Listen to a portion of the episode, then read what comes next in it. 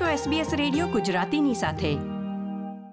નમસ્કાર, સોમવાર છવ્વીસ સપ્ટેમ્બર બે હજાર બાવીસના મુખ્ય સમાચાર આપ સાંભળી રહ્યા છો નીતલ દેસાઈ પાસેથી SBS ગુજરાતી પર.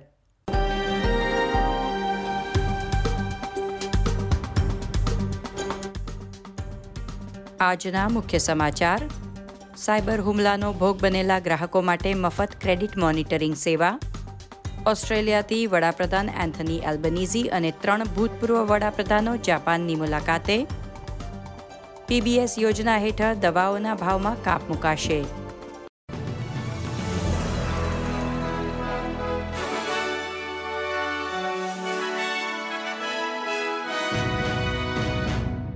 પ્રસ્તુત છે સમાચાર વિગતવાર.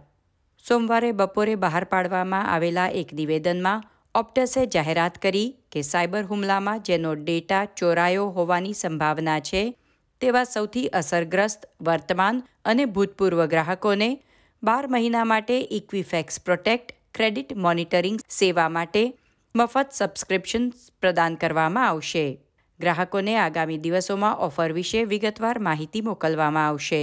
વડાપ્રધાન એન્થની એલ્બનીઝીએ કહ્યું કે ઓપ્ટસ પર થયેલ સાયબર હુમલો તમામ નાના મોટા ઉદ્યોગો માટે સાવચેત રહેવાની એક ચેતવણી છે. ગૃહપ્રધાન ક્લેરો નીલે લાખો ગ્રાહકોના ડેટા ચોરીને પગલે ઓપ્ટસની ઝાટકણી કાઢી છે. સરકાર ટૂંક સમયમાં એવા નવા સુરક્ષા પગલાંની જાહેરાત કરે તેવી અપેક્ષા છે, જે સુનિશ્ચિત કરશે કે જ્યારે સાયબર હુમલાની જાણ થાય, ત્યારે તરત જ બેંકોને પણ જાણ કરવામાં આવે, જેથી ગ્રાહકોના અકાઉન્ટ વધુ ઝડપથી સુરક્ષિત બનાવી શકાય.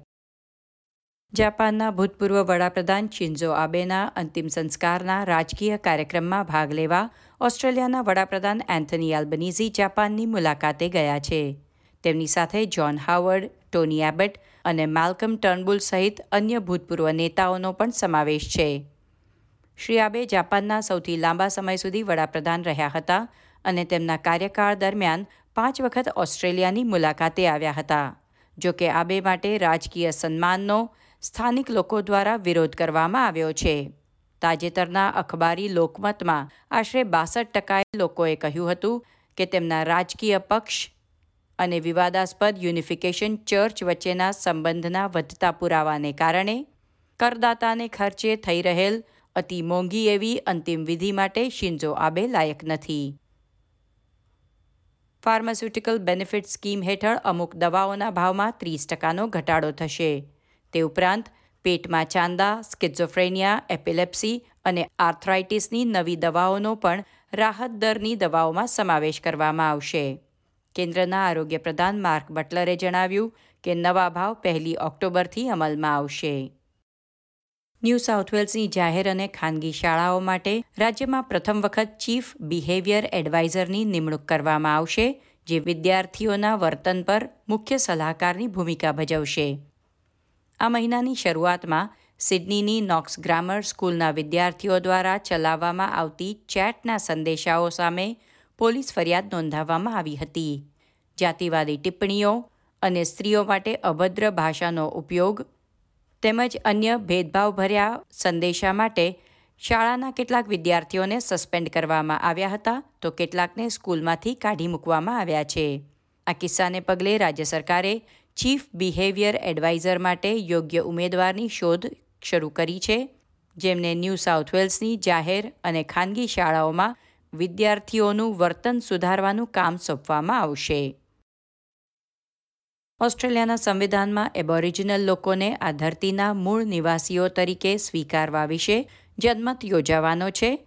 તેના વિશે લોકોમાં જાગૃતતા કેળવવા હિસ્ટ્રી ઇઝ કોલિંગ નામે અભિયાન આજે લોન્ચ કરવામાં આવ્યું.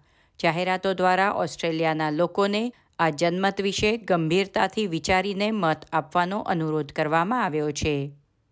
ખેલ સમાચારોમાં, ભારત અને ઓસ્ટ્રેલિયા વચ્ચે રમાયેલ ટી ટ્વેન્ટી શ્રેણીમાં ભારતે ત્રીજી અને નિર્ણાયક મેચ જીતી લીધી છે. કેમરન ગ્રીને એકવીસ બોલમાં બાવન રન નોંધાવ્યા, છતાં ઓસ્ટ્રેલિયા છ વિકેટે હારી ગયું હતું.